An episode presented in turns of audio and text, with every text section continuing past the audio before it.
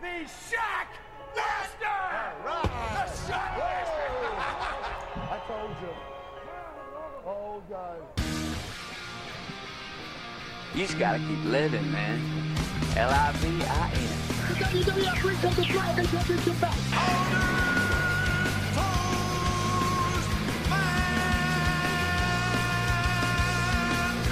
Ladies and gentlemen, boys and girls, children of all ages. It's showtime. Hello, everyone, and welcome again to P3 Radio. We just cut the music off like that all the time. We don't fade out like professionals. I'm I'm Richard Bullock, and joined here by Josh Briley, my best friend. Say hey, Josh. How's it going, everybody? All right, we're not going to waste any time here. We got a big show lined up for you. On the phone right now with us, he is a Chicago Cubs fan. He is a Star Wars aficionado, and he is one of the most underrated wrestlers that I've ever had the privilege of meeting. On the phone right now, we have none other than Flash Flanagan. Hey, Flash, how's it going, man? Not bad. How you doing? Ah, doing good, man. We, we are so happy to have you on. Uh, uh, I would say we go way back. I, I, I was actually figuring it out the other night. We've known each other now for about eight or nine years. And that's just. Sorry, sorry to hear that. Yeah. Flash, who were some of your favorite wrestlers growing up? Growing up, uh, see Roddy Piper, uh, Randy Savage, Hogan, Road Warriors. There's probably some of the top ones. Speaking of uh, Hulk Hogan, so you know you can agree to tell this or not. Ran into a good buddy of both of ours, uh, a guy that I used to tag team with, named uh, the Albino Rhino, Miles Morrison, and uh, he told me a story uh, about you and Ripley and a pretty large superstar having a, a little bit of an argument about Hulk Hogan. I don't know. Who do I have to argument with? It was a it was a guy that he said that you asked him why did he kick out of Hogan's finish. Oh, yeah, I'm bring that up. Yeah, uh, I won't ask then. Yeah, but Miles was like, "You got to ask him about that, man." He's like, "I've never felt so uncomfortable in my life." what year, if you don't mind me asking, what year and how did you get started in professional wrestling? I started in uh, June of '92. I would. I'd always. I was actually. I was going to go out to San Bernardino to Bill, uh, Bill Anderson School. Then a buddy of mine in high school was telling me, he said, "Hey, there's a wrestling ring over in this building down the street from where we're going to school at." And so I kept driving by over there, and I looked in the window, and I seen the ring. There was no, never anyone there. So then I just kept driving over there and driving over there, and then one day I was like, "Man, I'm going to sit down and get in the building. I'm going to tear this ring down. I'm going to steal it." but the day, I- the day I go over there, then I sell these cars out there, and uh, so then I go down and start talking to the guy, and they kayfabe you know, so much of it at the beginning, and then and I started going there, and then after he got me in, he introduced me to some people, and I went up to Chicago, Windy City. Then uh, that's when uh, Jeff Cohen, one of the photographers, he'd known me from where I started, so he and then Bert Prentice started a little thing in Indianapolis. He brought me in. I was the only local guy he brought in, and then from there, that's where I met Danny and all that, and Mike Samples, and started going down to Danny's and working. and it just took off from there. The first time I remember seeing you uh, was on a tape that Josh had brought back from his uncle's company uh, at the time. I don't know if it was OVW or Nightmare Inc. or what. No, it was one that I bought from him from his merchandise stand. It was like Best of Flash Flanagan Volume 4 or something. But the main event was uh, Flash and somebody versus Sabu and Judge Dredd. And I thought that That would was, have been probably Mike Samples. yeah. yeah, yeah, I think it was. But that, I thought that was so cool that, you know, because Sabu was like an, you know, an enigma at that point. Yeah, we were really big ECW fans growing up. We would stay up at, till one o'clock in the morning to catch it, and It was cool because Sabu was great. I mean, and he'd have all these guys he'd bring in that he knew, and we was running on every Thursday night. And then Mike Samples wanted to be like Dick the Bruiser, and that's kind of what killed our company, I think, because right. Mike wanted to be the big star. Right. But uh, Sabu's first night in, it was he was he did a run in. It was a surprise. He said the whole thing at first was it was like, oh, he's, Sabu's supposed to be here, but he he ended up canceling. But then he runs in there and gives me that Arabian face buster and like to kill me. he landed right on my he landed right on my face with that chair. I'm thinking, dear God, this is what I'm gonna have to deal with. yeah. But after that, it was everything was good. and that was back. And we in had the I was gonna say that was back in the time too, where it's like, "Don't get your hand up, kid." well, we had a Van, everyone that became a big, big star later on. We had Van Dam, Mike Awesome, uh, Blue Meanie when he was starting out. Then you have Ricky Morton, and Tracy Smothers. Both I mean, awesome we had a ton of talent that came through there. Yeah, yeah. Both uh, Ricky Morton's probably tied for the second nicest guy that I've ever met in the business. That's my all-time favorite tag team, Rock and Roll Express. Rock and Roll Express. Well, I owe a lot to Ricky Morton, and Tracy Smothers. I mean, pretty much, if it wasn't for Ricky Morton, and Ricky is the one that kind of him and Tracy talked to Cornette about me after I got to Smoky Mountain, and then the place I go out in St. Louis and stuff is because Ricky Morton said good things about me to Buck Robley, and then he'd called Larry Madison and Herb Simmons. So then they started bringing me in there, and like pretty much Ricky's word is pretty good, pretty good to everyone. Ricky says, "Hey, this kid's good." They usually listen to it because Buck Roman was drunk when he was at the show, when he, and, and the show was so bad, he didn't even watch my match. He just went by what Ricky said. Right. But then uh, Buck was going to run some shows out in Arkansas, and he wanted to team me up with uh, Luke Gallows. He was going to team me with him and put us together. And then next thing I know, cause then Buck canceled some shows or whatever, and didn't end up doing. Then he passed away. But then next thing I know, Luke and them are doing that Bullet Club, and those guys just took off and got over. Oh wow, yeah. Well, you you went to Memphis not long after that. Do you have any good Memphis stories? Uh, Great, great payoffs, from what I remember. yeah, I mean, they weren't the greatest, and they weren't the worst. No. It was good learning. Right. But no, man, uh, I've always wondered what was the locker room like in Memphis back then because you know later on, me and Miles got a chance to hit up, you know, the the last incarnation of Memphis wrestling, and the locker room kind of sometimes seemed divided. You know, you had two bookers there that I think sometimes went against each other, but I don't know how was it like when you were there. Uh, I don't know. I mean, I never had any problems. I enjoyed it. It just, like I said, it was a good learning experience. You went to Puerto Rico. Whose idea was it to change your name down there? When I got down there, we're in the car, and Luke Williams goes, "Mate, you mind if we change your name?" I'm like, "As long as I got a check each week, and call me whatever you want." Right. And he goes, then he's like, "We're going to call you uh, Slash uh, Fernum Burnham uh, Venom Venom Venom." I'm like, "Whatever." I was like, as long as I got a job, I'm getting paid. Well, I knew I was going to get rid of like from some of the, my buddies here in Louisville area because there was another guy that wrestled with us, was Sean Benham. You know, he, he was a pretty good worker, but uh, he'd get heat with the boys, and uh, so I knew with the Benham name, I was going to get rid by some of the, my friends up back up here. They said, "Oh yeah, I'm taking Sean Benham's name, huh?" Whatever Like, happened to him? Do you know? I don't know. He just Because I know, uh, I mean, I, I, I like the deal. He used to do the, you know, take the picture with the snake deal for five dollars. I mean, he he made all kind of money I from. know a guy at the bus stop that'll do the same thing with you. no.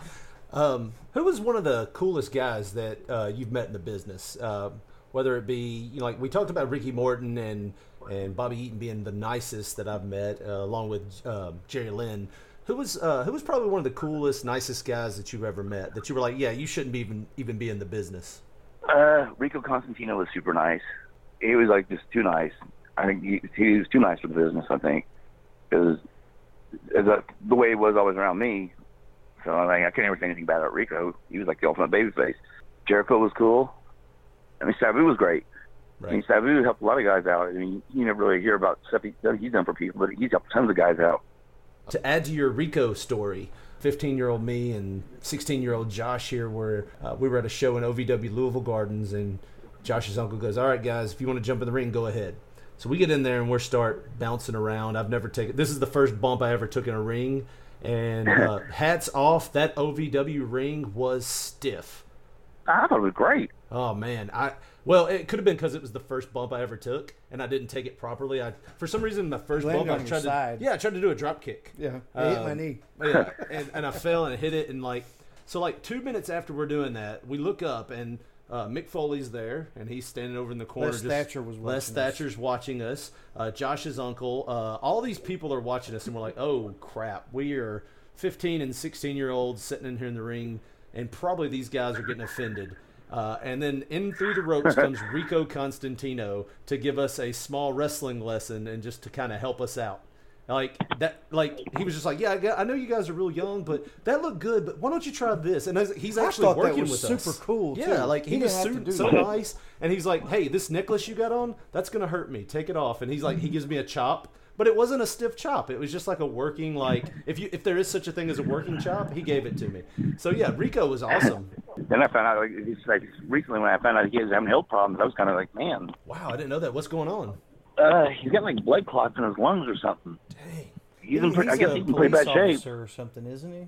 Some, uh, Not right now. I don't. He, right now, I mean, like I said, he's in bad shape. They had a thing on uh They were raising money for him on that GoFundMe. Right, right. I People think I heard together. about that. Everyone go out there and get on the find the GoFundMe Rico Constantino and help him out.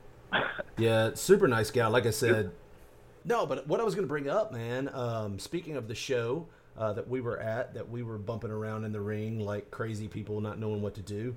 That show was named. Josh, can you say the name of it? Because I forget every It time. It was the first Rock and Rumble.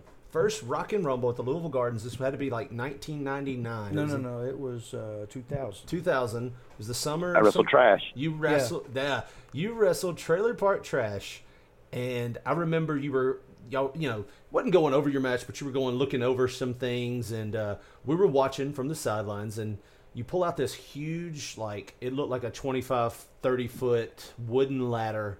Uh, and you're climbing it, and I remember Les Thatcher come in the ring, and he said something to you, like something about climbing a ladder, or you ever think it would be this easy or something something kind of silly and you laughed and i remember looking at josh going what the heck are they going to do with that ladder because that is like the biggest ladder i've ever seen and uh, we're watching the match towards the end i want to say where did y'all set the table up it was outside the ring Yeah.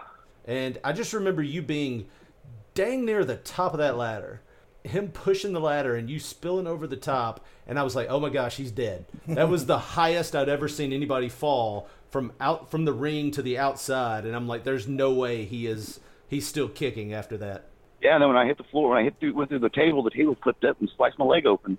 Yeah. I was telling Josh about that. You showed me the first time I told you that story. You showed me your leg, and you're like, "Oh, there's the score, scar from it." It's like, "Oh, jeez." Yeah. That, that was my favorite match that night, I think.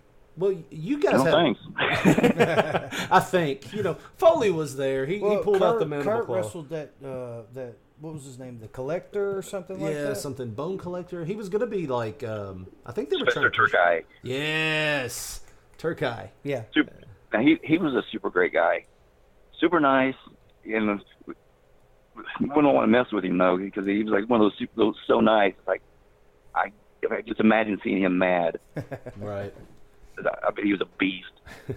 You and you and Trailer Park Trash had a bunch of uh, a bunch of big matches. Would you say that was probably the biggest match you can remember with him, or was there something that stands out like that probably nobody saw that was like your favorite match? That was probably, yeah, I'd probably say that was our biggest one we had. I mean, we had a bunch of good stuff. That's probably the the highlight of it all. Right. Who was your uh, Who was your favorite po- opponent of all time? Somebody that you just you knew when you saw your name on the booking list against the guy you knew that was just going to be easy money that night. Oh, well, it'll, when you say easy money, I guess it'd be when you're saying easy money. Every time I'd go and work for Vince, that was easy money. Right. But uh, oh man, I liked working with Nick. Nick was, is knew what he did. He knew what I did, and we just got out there and boom, and we clicked. I like working with Nick. I liked working with Nick Dinsmore better than I did working with Eugene. Well, I mean, with Nick, you were going to have a wrestling match Right, with a lot right. of moves, a lot of counters, reversals. That With one he had with Benoit, that was amazing. Right. Well, with Eugene, you were going to have a lot of gimmicky stuff like Yeah. smell my finger and wedgies and stuff Which like is that. it's entertaining It in is, its own but right. but- sometimes when you go out there and you're like, man, I want to have a wrestling clinic tonight, and you're like, oh man. Like I said, it's not nothing bad. I mean, everybody. What was the thing that um, that Colt Cabana always says? You know, he wants one of those gimmicks so he doesn't have to work as hard and he's always over.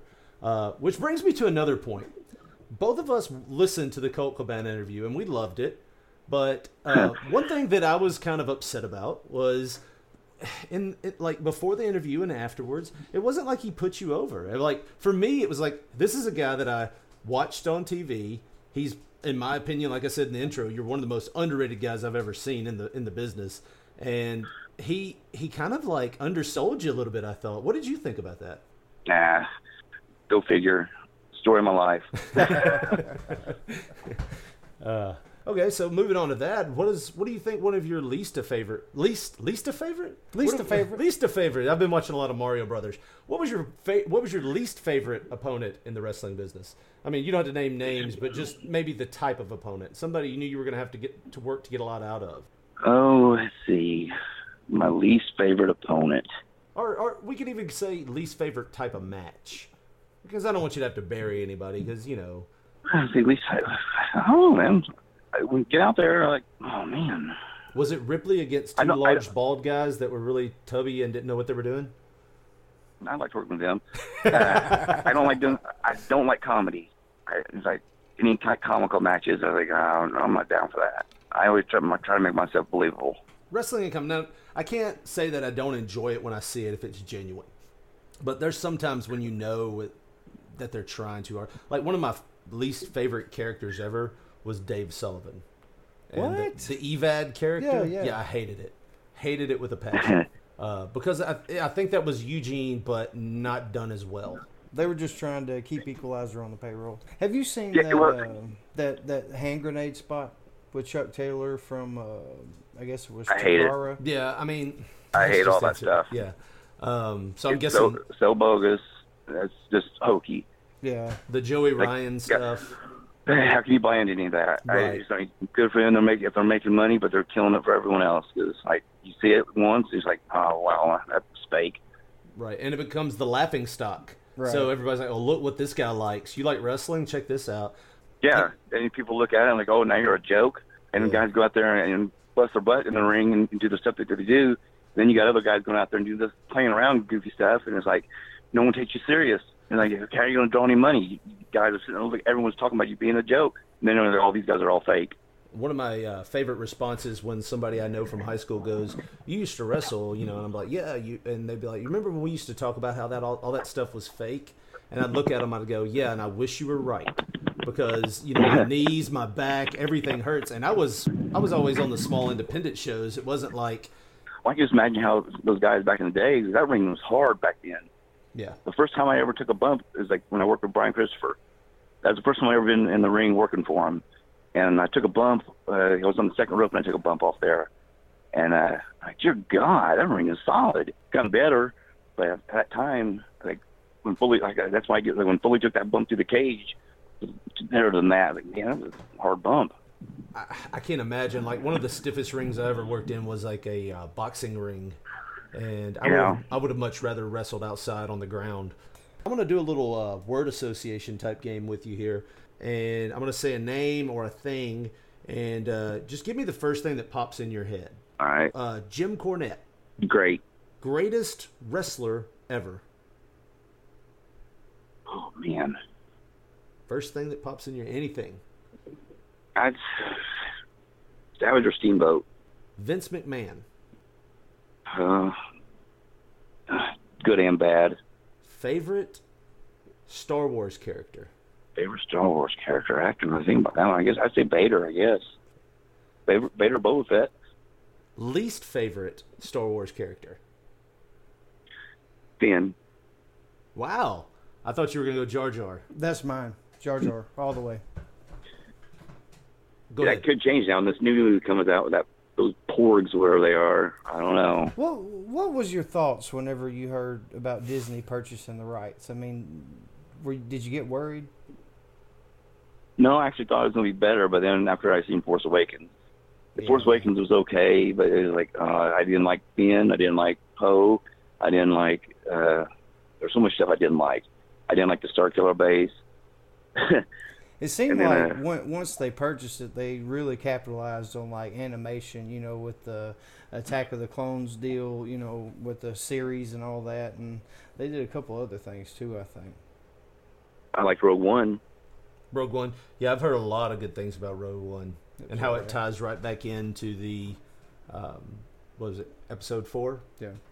Yeah, you can watch it and start watching episode four, and it kicks off right from there.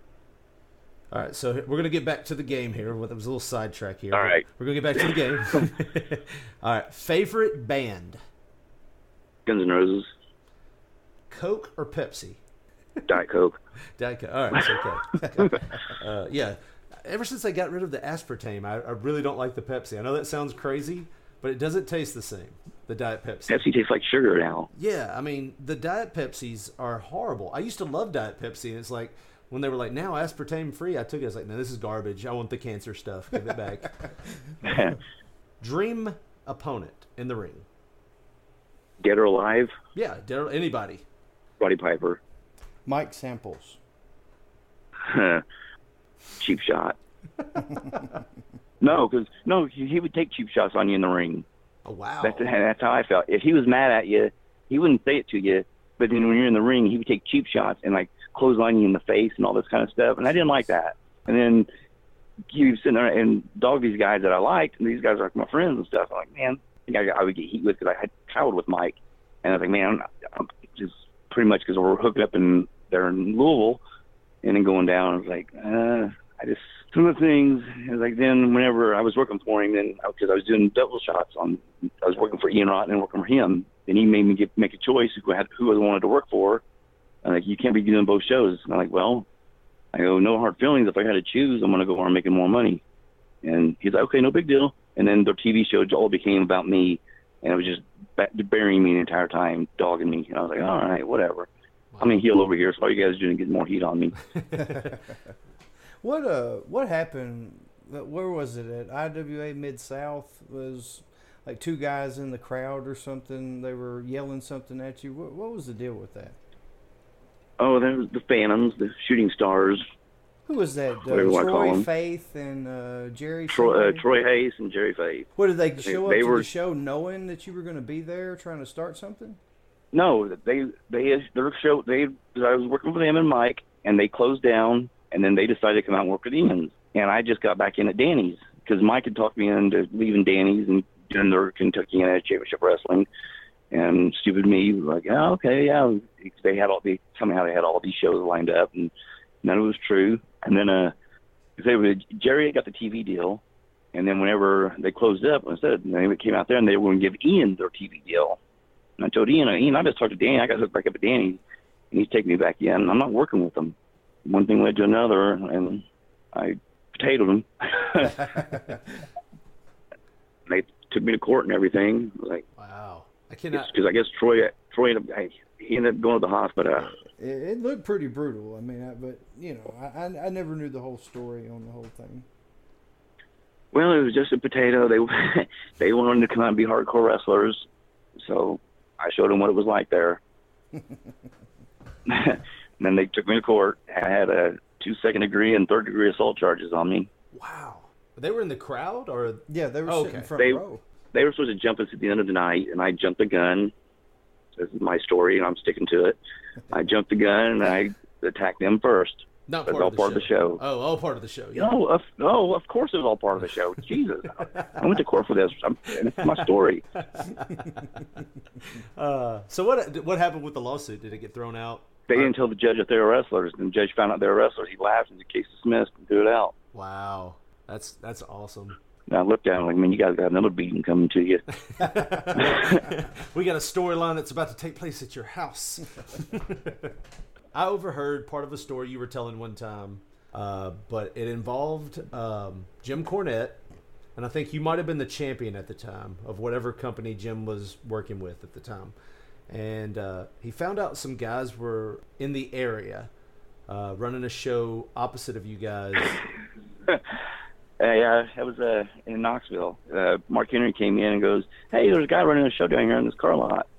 I know exactly where you're going with Terry Landell, running running him over." Yeah. well, I didn't want to bury it. I, you, you told such a good story that night. I don't want to end it up with, yeah, I know where you're going. He ran a guy over. It's like, well, that kind of. When Henry comes in and tells him this, and Cornette's like, "Where's he at?" And he's like, "Down here in this car lot." Cornette takes off down there, and we weren't there to see any of it, so all we know is Cornette got into with police and everyone else there and tried to run over Terry Landell.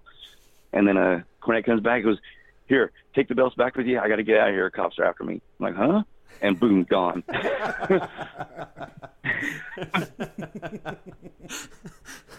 Which has got to be the greatest thing for the guy coming in that's booking the show to go, the cops are after me, here's your belt, and then just leaves.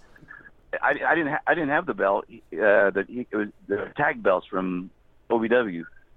Oh, So he, okay. he just makes sure bring them back. wow. You know, like, all right. So, how did you ever get the full story of that? Did did he call you up, or did you just hear from a friend that heard from a friend, or how did you ever find out what And exactly Cornette was telling us about it. Oh yeah. They, uh, he talked about it on his podcast or whatever. So I guess it's no big secret. right. Well, I mean, But uh, yeah, I guess Cornette didn't like Terry Landell very well, which is weird though because when I was in Smoky Mountain Wrestling, I remember Terry Landell being around. So obviously something happened between that moment and then a few years later. I always like the uh, the kendo sticks that you painted up like that looked. I don't, I don't want to. I don't want to give it away if it's some kind of secret. The uh, the way you painted them and why. Lightsabers.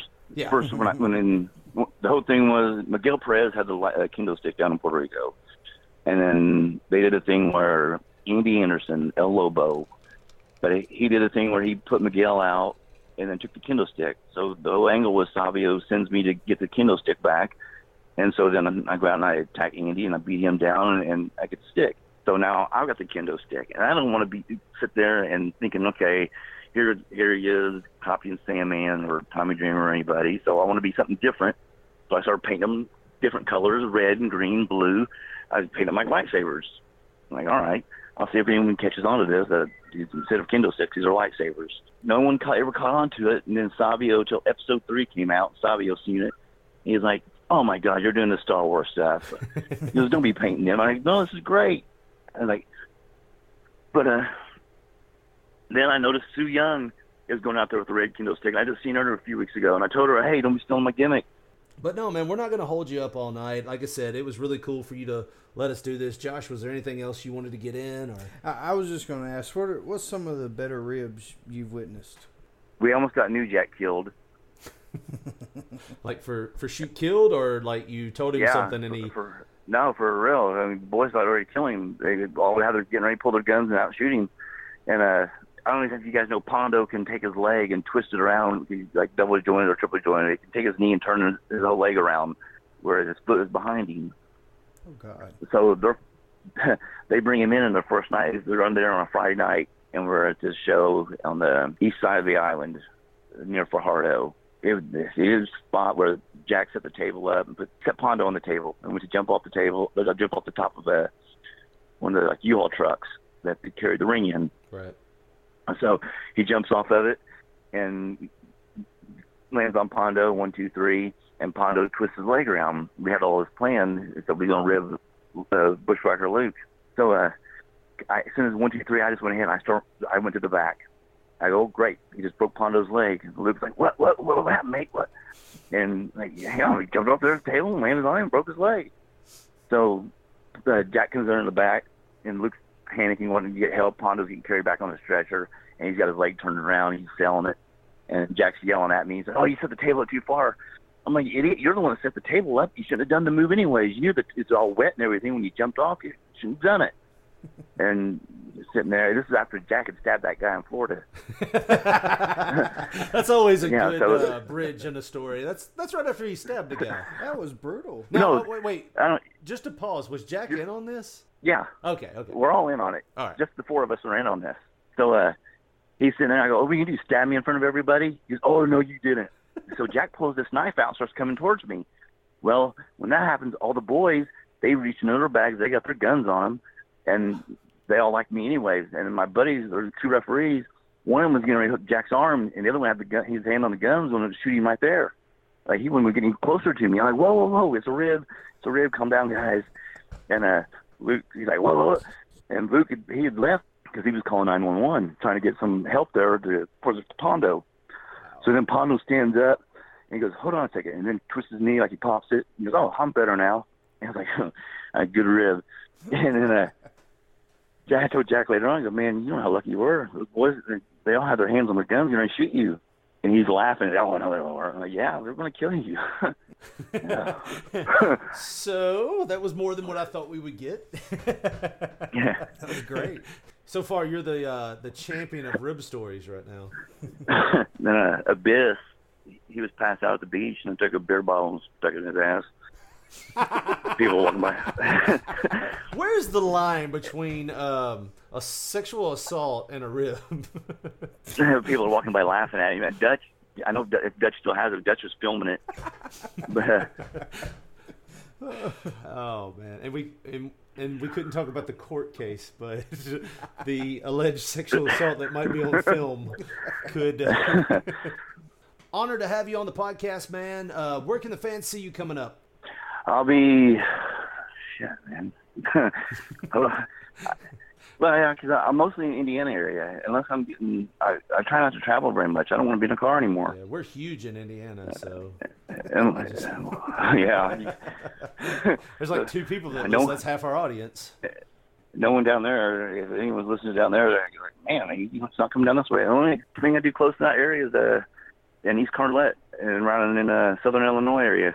Well, you never know. So All right, fans, you know what that means. It's time to wrap it up one more time. Flash, we want to thank Wait. you for coming Hold on the hold show. Wait, wait, wait. What? We don't have music playing. This. I'm acting as though we do. No, we don't. No, don't do the music thing. Just All right, here we go. okay. What kind of Looney Tune outfit are we running here? You're going to be he- heard by three to four people, and two of those might be family members. So, no, all right. So we're we're not like wrapping up the whole show. This is just going to be part of it, a big part of it. Get me off of it. You're like, I'm getting him off of here as soon as possible. This is boring. We want some dirt. Uh, you're going to listen to the podcast, and it's just all the stuff you told us not to record.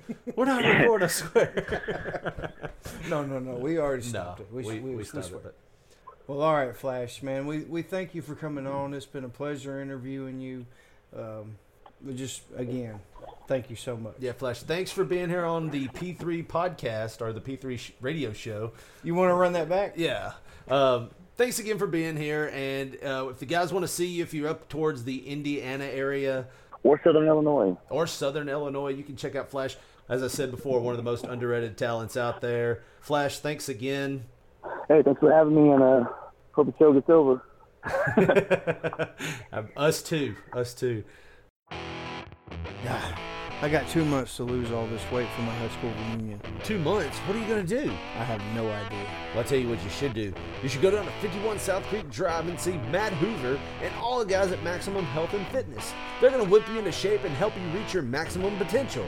But I don't have time to work out. I mean, I don't want to get signed up in something and it not be for me. Don't worry about that. You mentioned this podcast, P3 Radio, and they're going to throw you a free trial membership. 51 South Creek Drive? 51 South Creek Drive off the South Highland right next to Los Frutales. I'm telling you, they're going to help you reach your maximum fitness goals and get you into shape for your high school reunion. Well, thanks. I'm going to go see Matt and the guys at Maximum Health and Fitness. Maximum Health and Fitness, 51 South Creek Drive, Jackson, Tennessee. So, I messaged you a couple days ago and said I had discovered a bit that I wanted to try to do. This is probably going to fail, just so Okay. you know. All right. I just want you to know that I know this is going to fail. I appreciate This- your uh, forward thinking. This is a uh, a bit that I have to admit that I had stolen um, from Jimmy Kimmel. Uh, there's been other people that's done it where they have bleeped out songs that are bleeped out things in things in areas that didn't need bleeping to make Yeah. them sound bad. Uh, just for instance, I uh, I did all with a '90s theme, but just for a sample, I did this one just as a sample. I'm gonna turn it down just a little bit. It's a great 90s tune. No, this isn't 90s. This is a sample.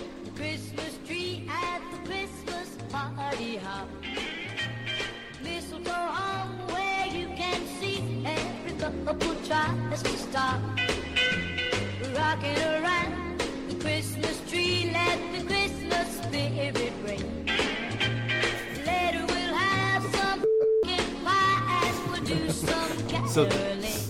So that that's kind of the uh, the thing. You bleep songs out to where they don't. I have no faith in this. And I, looks, I've seen the bit before. Yeah. You go ahead. I was explaining it for the audience that might have never seen the bit or heard the bit. Well, go ahead. I don't know how you saw this bit, but It was on uh, Jimmy Kimmel. it was on the YouTube. It was on that YouTube thing right, so- you talk about all the time. So that's pretty much how we go. Uh, with this thing. That's pretty much how the the bit goes. You have a song and you bleep it in certain areas and you make it sound bad. Uh, but the next song, um, if I can find it here. All right, this is Whitney Houston's song. Um, it's not right, but it's okay. Yeah, cause only two of you had dinner. I found your credit card receipt. It's not right, but it's okay.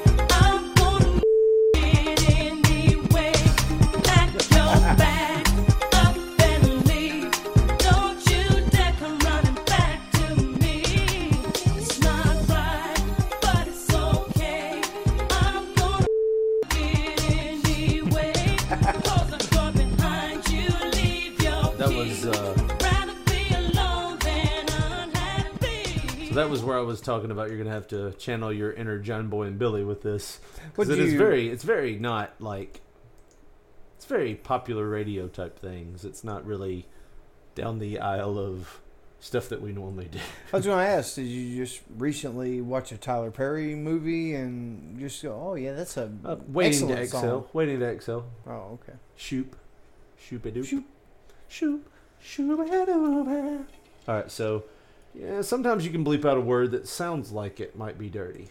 Just to reach you, just to reach you, oh, to reach you. To my window, come on inside, wait for Nothing. light bit dying. moon. To my window, I'll be Are you like? Are you thinking that she's going to be like, come on my window? I don't. I, maybe the censor just got over overworked on that one. Overzealous. Overzealous, yes. So That could be a bit in the future. The Overzealous overzealous censors? censor. So, What do you think? Yeah. This got possible. You know what you basically just told me. You know your idea kind of sucks, but in the future, you know how we can make this better. you, you know how we can excel and, and, and overcome this? All right, so I want a little country with the next one. I don't right. know if you remember an artist. Artist. I don't know if you remember an artist named Tracy Lawrence. I most certainly do. Okay, he was a pretty good artist. I remember yeah. he was he was pretty popular. Uh, he had a song called "Paint Me a Birmingham," and this is actually how I thought of the bit. I was I had this song in in my on my phone. I was listening to it the other day when I mow the yard. I like to get a little lethargic. I like to listen to things that just calm me down while I'm destroying a lawn. So, uh, so here we go. It's a little bit of a build up here, and just really listen to the words.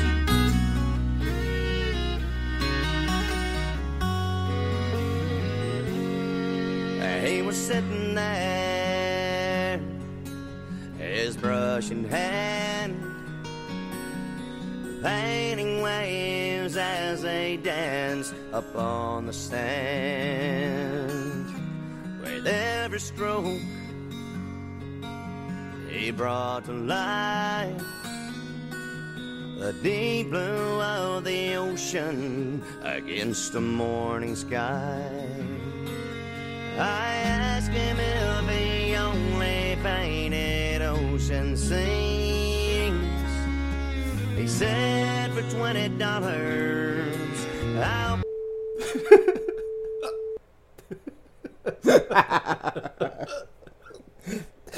Is there any more of the song? No, or- that's it. I just thought it would be funny if it ended. the starving artist is what I call that bit. Sorry, Chris. Um,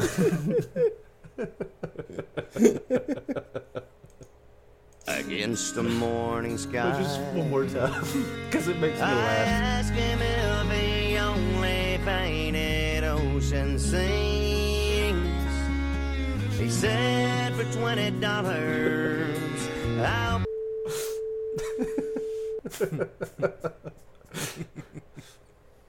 I was gonna have you paint me a picture. Let's paint the town. Huh? That second thing you sound sounded real nice. Maybe ask you to paint me a Birmingham. or a Cleveland steamer. If you're a cop, you gotta tell me. Uh, all right, so I'm not I'm not proud of this next one.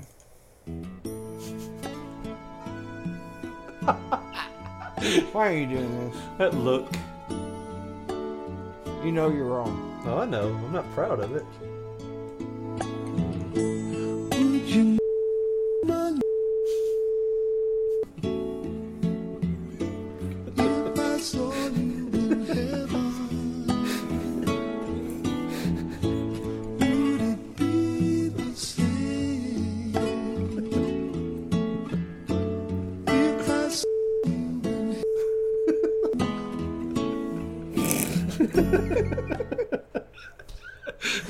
Go to the next one.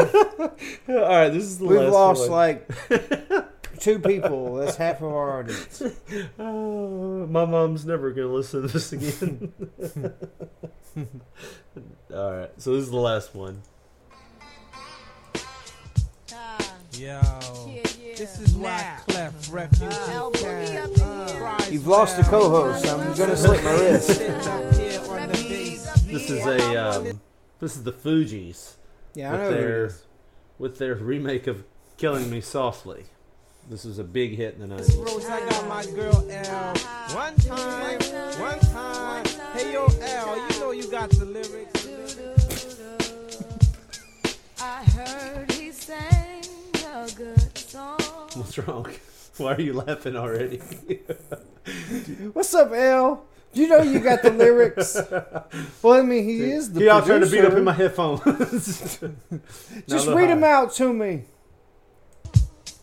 I heard he had a style. Probably could have cut a lot of And this out. I came to see him and listen for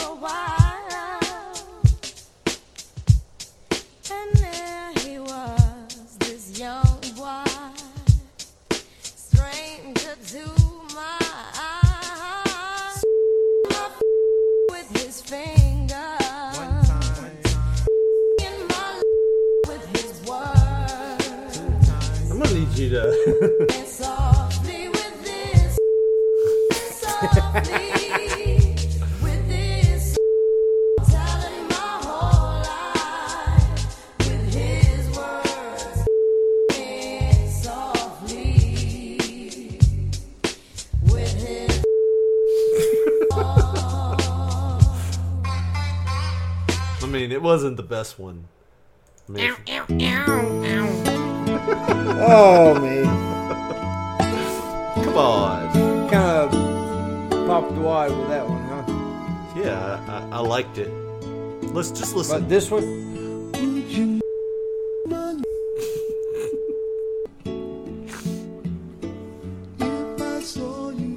do you know the legit tears that have been cried over this song? Yes. I said I don't feel good about it, but it still made me laugh.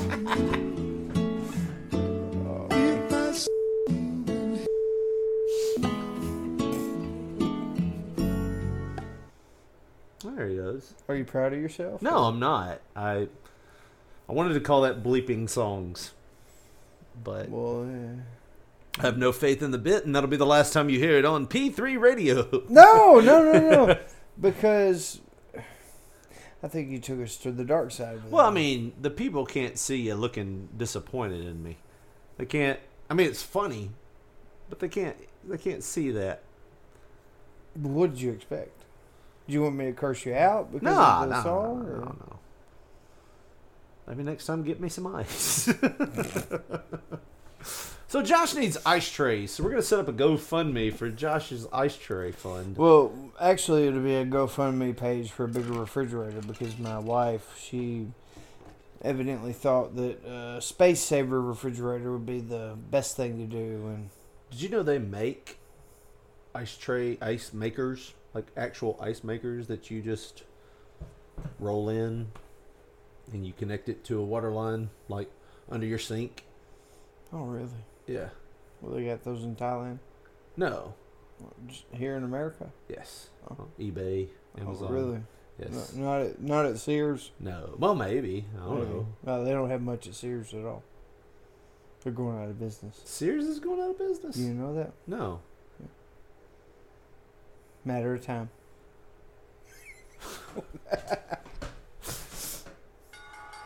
All right. The sound of that bell means the bit has died.